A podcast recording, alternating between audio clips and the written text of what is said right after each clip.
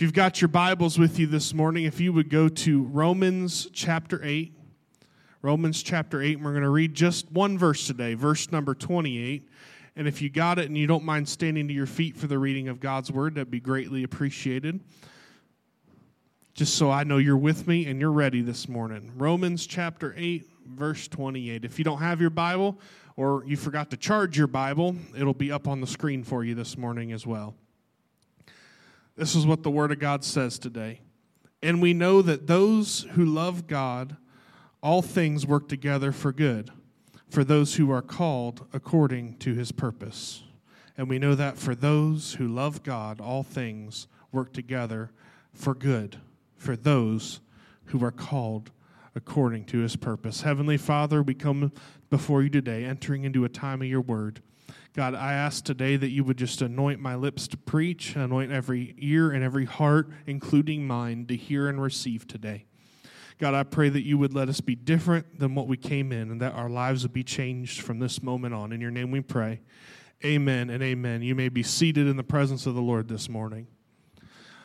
Well, like I mentioned, we, we live life saved, sanctified, on our way to heaven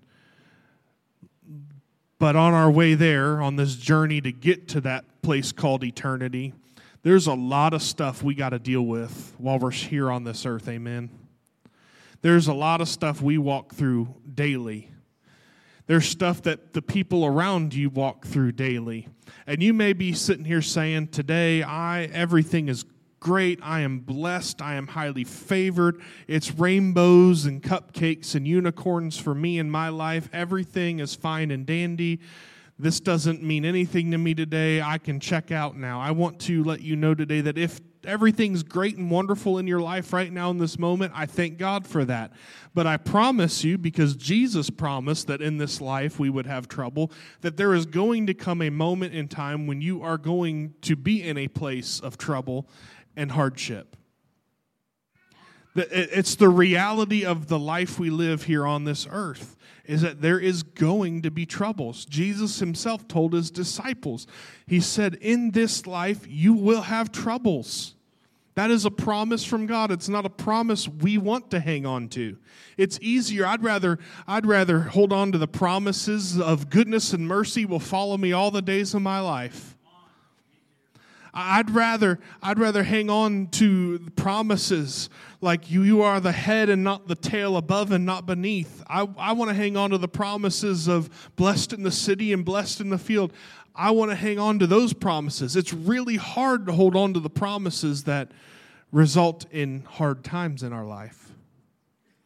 But the reality of it is, is we will have hard times in our life. How many have ever been through a hard time in your life? Let's be honest today, there are seasons of great, rough hardship.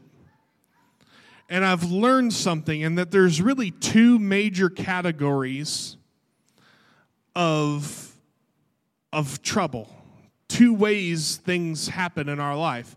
I've learned one thing I have learned for sure is that everything has happens for a reason. But one of the reasons is that sometimes we are foolish and make bad decisions. I, I, I kind of got a little bit quiet in here on that one. But one of the reasons bad things happens to us is because we make bad decisions. We don't always do things right. We say things we shouldn't say. We dig ourselves into holes that we shouldn't have dug ourselves into. We, we back ourselves into corners by disobeying God's word and commandments. Th- those are the ones we, we like, why does this always happen to me? Because you keep doing things that you shouldn't be doing. The other one is that there are things that just happen as a result of living in a fallen world. And there are things that just happen to us that you don't know where it came from. As far as you know, you're doing everything right and by the book. But things just happen. And I find in Scripture plenty of opportunities for us to understand these categories. There are two Old Testament examples that come to mind this morning. And I'm, I'm going to try to keep this short and sweet this morning because I, I, I believe that this is a simple word, but it's a powerful word for us today. But the first one I think of is when things just kind of happen and you don't know where it came from. I think of Job. Uh, Job, uh, if, if, you, if you know the story of Job, uh, we'll, we'll get into it here in a minute, but if you know Job and you've already known the story, you, you know Job as like he is, like when you think of suffering in the Bible, you think of him. When you think of hardship in the scriptures, you think of him. He is somebody, he is like the mascot of suffering because he lost it all. He lost all of his cattle. He lost all of his children. He lost everything that he had, all of his wealth. Everything was gone. He had boils on his skin. He was tortured. He was tormented. And it all started back in the beginning of the book of Job. You can read this account where God actually goes to Satan and tells Satan, Hey, have you ever considered my servant Job? Now, when you first when you read that, it, sometimes we miss some of the stuff in the Bible. When you read that, God is offering Satan an opportunity to test Job. He's saying, "Hey, have you ever considered this guy over here?" And we're going to get into that in just a minute. But the the idea that God opened up the door for suffering blows my mind because we want to believe that God would never allow stuff like that to happen to us. I find it interesting and a little bit funny, too, that out of all of the things Job suffered loss in, out of all the things that were taken away from him, and I, I find this just kind of funny, and I couldn't help but share it with you this morning because this is going to, some parts of this message are going to be a little heavier. So if we could just have a moment of lightheartedness for, for just a second here, that the goal of Satan was to make Job suffer as much as humanly possible, but he could not kill Job. That was the that was the agreement. He could take away everything else. He could come at Job any way he wanted. He just could not kill him. The one thing that was not taken away from Job, and remember the goal was to make him suffer as much as possible, was Job's wife. It might take you a minute to catch on to that. The goal was to make Job suffer a lot, as much as humanly possible. He said, I'm going to take away everything you have your children, your servants, your livestock, your well, all of this stuff is going to be destroyed. You're going to lose every last bit of it. And, and then it's like, well, wait, you forgot the wife. And Satan's like, no, I didn't. I knew what I was doing. And that's going to be significant here in just a moment when we understand that part of the suffering we go through sometimes and how much we suffer kind of depends on the people we have around us. Satan knew what he was doing because he knew that his wife was going to sit there and nag him and say tell him, "Why don't you just curse God and die?" Why don't you throw in the towel? Stop being so faithful. Obviously, your faithfulness has not resulted in anything good. Job had friends that were constantly telling, him, "Well, you must have did something wrong. You must have sinned somewhere along the line. You, God's got it out for you in some way, shape, or form for some reason." Instead of just instead of encouraging positive people, He's got people surrounding him, cursing him, telling him it's all your fault, everything's going wrong. He was maximized in his suffering, and God gave the permission for it. This blows my mind, and it really messes with some people's theology. Because, like I said, we don't want to believe that God would allow this stuff. But I learned something through studying Job. And God spoke to my heart and said, Brandon, I did not curse him with suffering, I trusted him with it.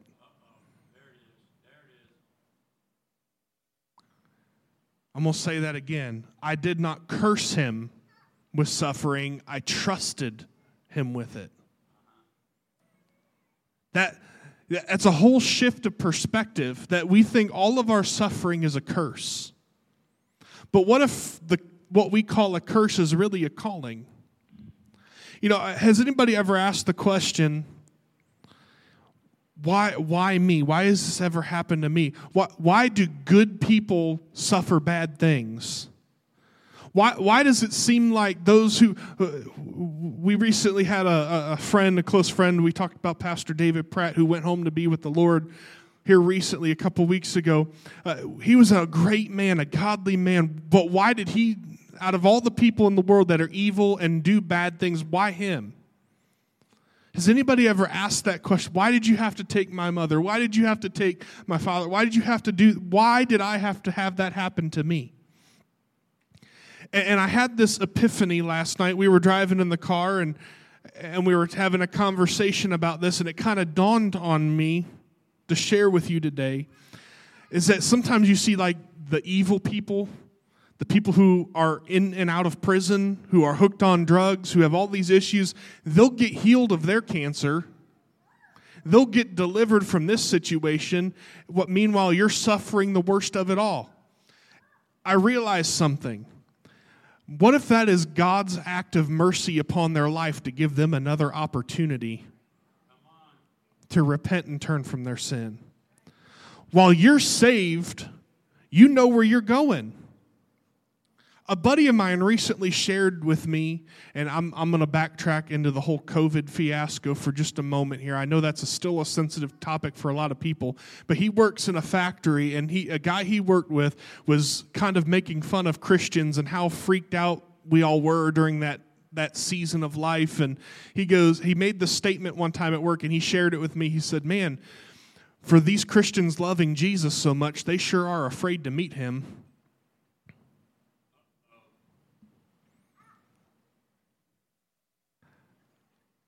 That, that, that, you want to talk about quiet? Let's let's have some perspective here this moment on suffering. I'm getting a little bit off track this morning of where i wanted to go but i, I want to shed some light on on the things that happen to us in our life. There's a purpose for all of it. There really is but the purpose isn't always what we think it should be. And why do we shy away from it so much i'm not saying go jump and find yourself some suffering somewhere and, and dive right into it. But we act as if it's the end of the world for us. And Paul said, I'd rather go be with Jesus. He goes, I believe he, it's in, in Philippians, he wrestles with this. He says, To live is Christ, to die is gain. In other words, if I live in this world, I'm going to serve Christ with my life. But if I die, I gain because I go be with him. Yeah, we look at some circumstances. He, he looked at all of his torture. At every moment, he faced persecution and possible execution. He said, Oh, this is an opportunity. I might just get to go be with my Savior. It's hard to suffer when you have a good perspective about your suffering. It's hard to suffer when you have a heart that is aligned and submitted to whatever God's will is for your life. Job was able to conquer this because there was two things he never forgot. There is two things that he stuck to throughout his entire story. It's a long book. Go read it. I'm not going to read you the whole thing today. But there's two things that, that I that really stuck out to me that Job had. And first one was fortitude of his faithfulness. He never lost his faith in God. He had strong foundational belief that whatever he said, naked I came into this world, naked I shall leave this world. It's all the same to me because God is God and he is in control and it's up to him and I will not forsake him because of my circumstances. It was the fortitude of his faithfulness in his relationship with God that got him through was number 1. Number 2 was he never stopped giving God glory for being God. He recognized that he was nothing in the presence of God, and God was all powerful and almighty. He never stopped praising God for who he was and who he is. See, these two things, there are things in our life that just happen. And, and if you understand the story of Job, that it seemed as if uh, everything was just unfair and it was working against him. But if you understand the, the purpose of the story, it's that God trusted Job with suffering so that he could use Job to shame the devil. Because when you come to the end of the story, we find that Job is now standing victoriously through his trial, and God blesses him. And the Bible says what he had in the latter days was, or in the, in the next season of his life, was more than what he had in the previous season of his life. And I asked the question, you know, I, I think I think about the Bible kind of funny sometimes. That I like to imagine Job as being so strong in his faith you know, he's got pictures up of his family, and he's telling the story to his new family. And I can imagine that they're a little bit nervous because, well, you already lost the first round. And again, I, I want us to have another lighthearted moment. And, I, and I, I want us to understand that now he's got to explain to his new family what happened to the old family and now he's got to have that conversation with them about the faithfulness of God. While now they look at that and say, well, what if it happens to me? The good news is, is Job has the testimony that came through his suffering that he can now pass on into his new family, into his legacy that he has coming behind him. And his suffering served the purpose of building a strong foundation of faithfulness in his children. Because coming through that, he can look back and say, although I lost everything, although everything was taken away from me, although we suffered much in that season of our life, God is still good, and at the end of it, we came out and were given double for our trouble. And now his children coming through the other side of this suffering can be blessed by the testimony of God's faithfulness by what they saw in their father's life and the stories that he shared with them. See, sometimes your suffering isn't just suffering yes, there are things that just happen, but as we just read in Romans chapter 8, verse 28, is that all things work together for the good. Things that just happen to us work together for good. Things that God has allowed to enter into our life will work together for good. There is always a purpose to the pain. Always. It's not always a pleasant thing to go through. But at the end of it, you will look back and be able to find blessing in the stuff that you went through. There are things in my life that were out of my control that just happened to me, but I look back on it and I say, I thank God I went through that because if I wouldn't have gone through that, I wouldn't have the wisdom and the knowledge to deal with those situations today. I look back on those circumstances. I say, if I wouldn't have had that experience, if that, if I would not have walked through that, if that person wouldn't have said this or done that, and I, even though I had no control over it, and I thought I was doing the right thing in that moment, if I would not have had that experience, I would not be who I am today. The second thing I mentioned earlier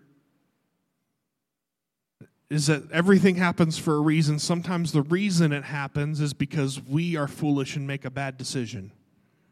We are disobedient to God. The, the one that really sticks out to me is Jonah. It's one of my all time Old Testament favorite Bible stories. I've always been fascinated by this story. If you don't know the story of Jonah, Jonah gets called to go to a place called Nineveh which, if you know the story of Jonah, there's a lot of irony in the name Nineveh because the name Nineveh means the house or place of a fish.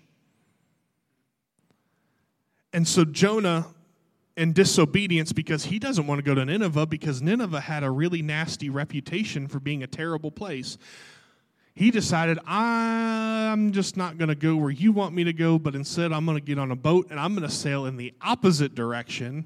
And it's actually almost twice as long to get to, uh, for him to get to Tarshish, was the name of it, as it was for him to just be obedient and go to Nineveh.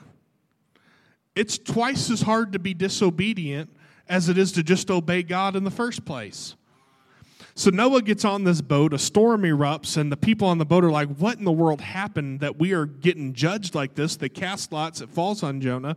And Jonah says, Listen, yeah, you got me. I God said go to Nineveh. I didn't.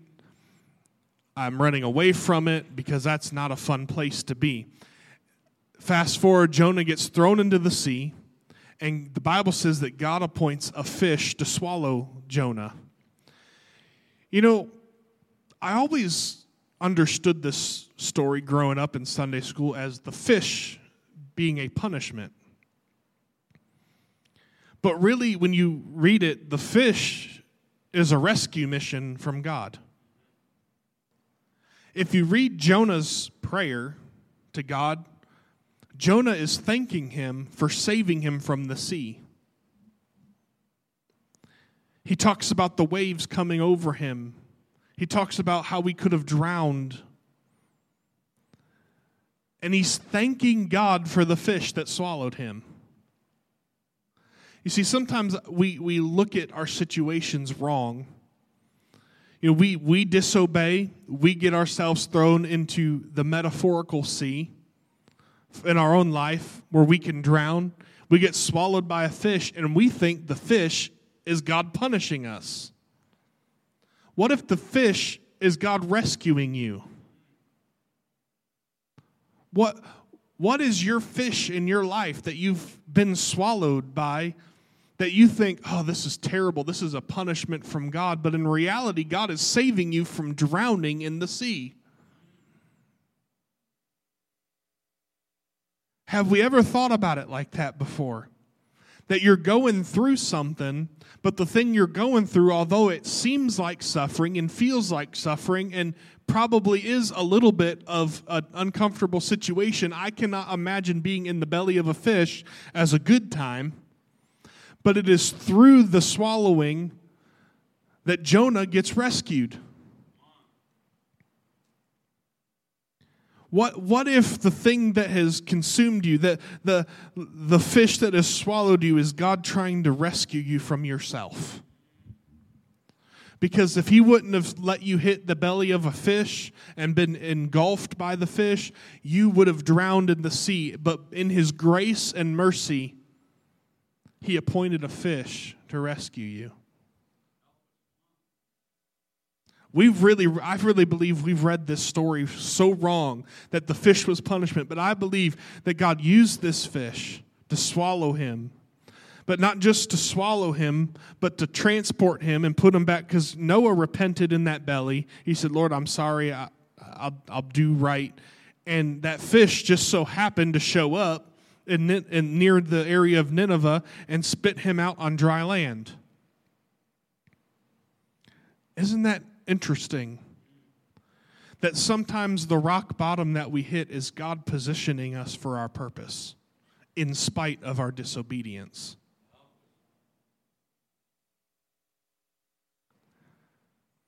You see, sometimes we make our own mistakes. We run the opposite direction from God. We blatantly disobey Him. And God saves us from our own drowning. We don't like the way He saves us all the time, but it's necessary. See, sometimes you have to hit rock bottom before you can understand. You have to hit rock bottom before you can truly be free. You have to hit rock bottom because we got thick skulls and it takes hitting rock bottom for God to get through to us. But I am thankful today that when the suffering is my own fault, when the bad things are my own fault, I am thankful that God's grace and goodness is there to scoop me up out of the sea when I'm drowning. And although it might be a stinky, smelly fish and it might not be a good time, and the Bible says he vomited Jonah up, which I'm sure was messy and gross, but sometimes God rescuing us is a very messy process and gross process. But by the end of it, he spits us out in a place where we can fulfill his purpose in our life. Jonah was put on the shores of Nineveh where he could go and finally do what God called him to do. And Jonah goes and he preaches. He says, You better repent or judgment's coming. And guess what? Nineveh repents. Jonah actually, I'm not preaching all of it today, but Jonah gets upset. He's sitting there waiting on the judgment to come. And God teaches him a valuable lesson. He says, Listen, you're upset about all this. He goes, But I love these people. He goes, I don't want to destroy them. I don't I want them to flourish. God wants us to flourish today, but sometimes we got to walk through some stuff to grow and to flourish and to be holy and to be righteous. Everything that happens to us in our life is for a purpose. There are lots of little purposes in our life. And when I say little purpose, I mean specific to you purposes. There are unique callings, unique giftings that each and every one of us has in our life that God is molding us and shaping us to fulfill. I could not sit here and just sit here and say, well, the purpose is this and and it be true for every person because God has designed us all uniquely and he's shaping us and molding us into who he wants us to be. The one thing I can tell you that is the general purpose for all who believe in him is in Romans 8:29 and it says for those he foreknew he also predestined to be conformed to the image of his son in order that he might be the firstborn among many brothers. That comes right after verse 28, which we read. And says, And we know that for those who love God, all things work together for good, for those who are called according to his purpose. And then he goes into verse 29 saying what the purpose is. The ultimate purpose for believers is to be like Christ. The ultimate purpose is to be conformed to be more like Jesus every day. Now, you have some individual purposes that are in this room, individual callings and giftings. But no matter what that is, you are to look like Christ and represent Christ in whatever that is. And I find that through these journeys of people like Job and Jonah, and there's plenty of others in the scripture, that oftentimes when they come through the other side, they have a change in their life that has made them more understanding, it has made them more merciful and more graceful, more, more gracious, and it has created the, in them a likeness that is more like Christ. You see, Jonah learned a valuable lesson about mercy and obedience. Jesus was the most obedient as he obeyed the Father and died on a cross. Jesus was the most merciful when he forgave us of our sins through his death on the cross. Job learned a valuable lesson about suffering and faithfulness in the suffering, and Jesus is the most faithful in his suffering. You see, at the end of it, we are to be conformed into the image of Christ and to be more like Him every day. That is the grand purpose until we get to heaven. The Bible says that He who began a good work in us will finish it until the day of Jesus. And the scripture also tells us, uh, I believe it's in Second Corinthians, I believe chapter 4, where it says, We are beholding as in a mirror the glory of God, and we are being transformed into that image going from glory to glory. In other words, we are beholding the image of Christ, all of his glory, all of his magnificence, and God is working on us in a process of making us more like him every day. But sometimes that process involves a little bit of suffering in order for us to achieve that purpose. Will you bow your heads and close your eyes with me today?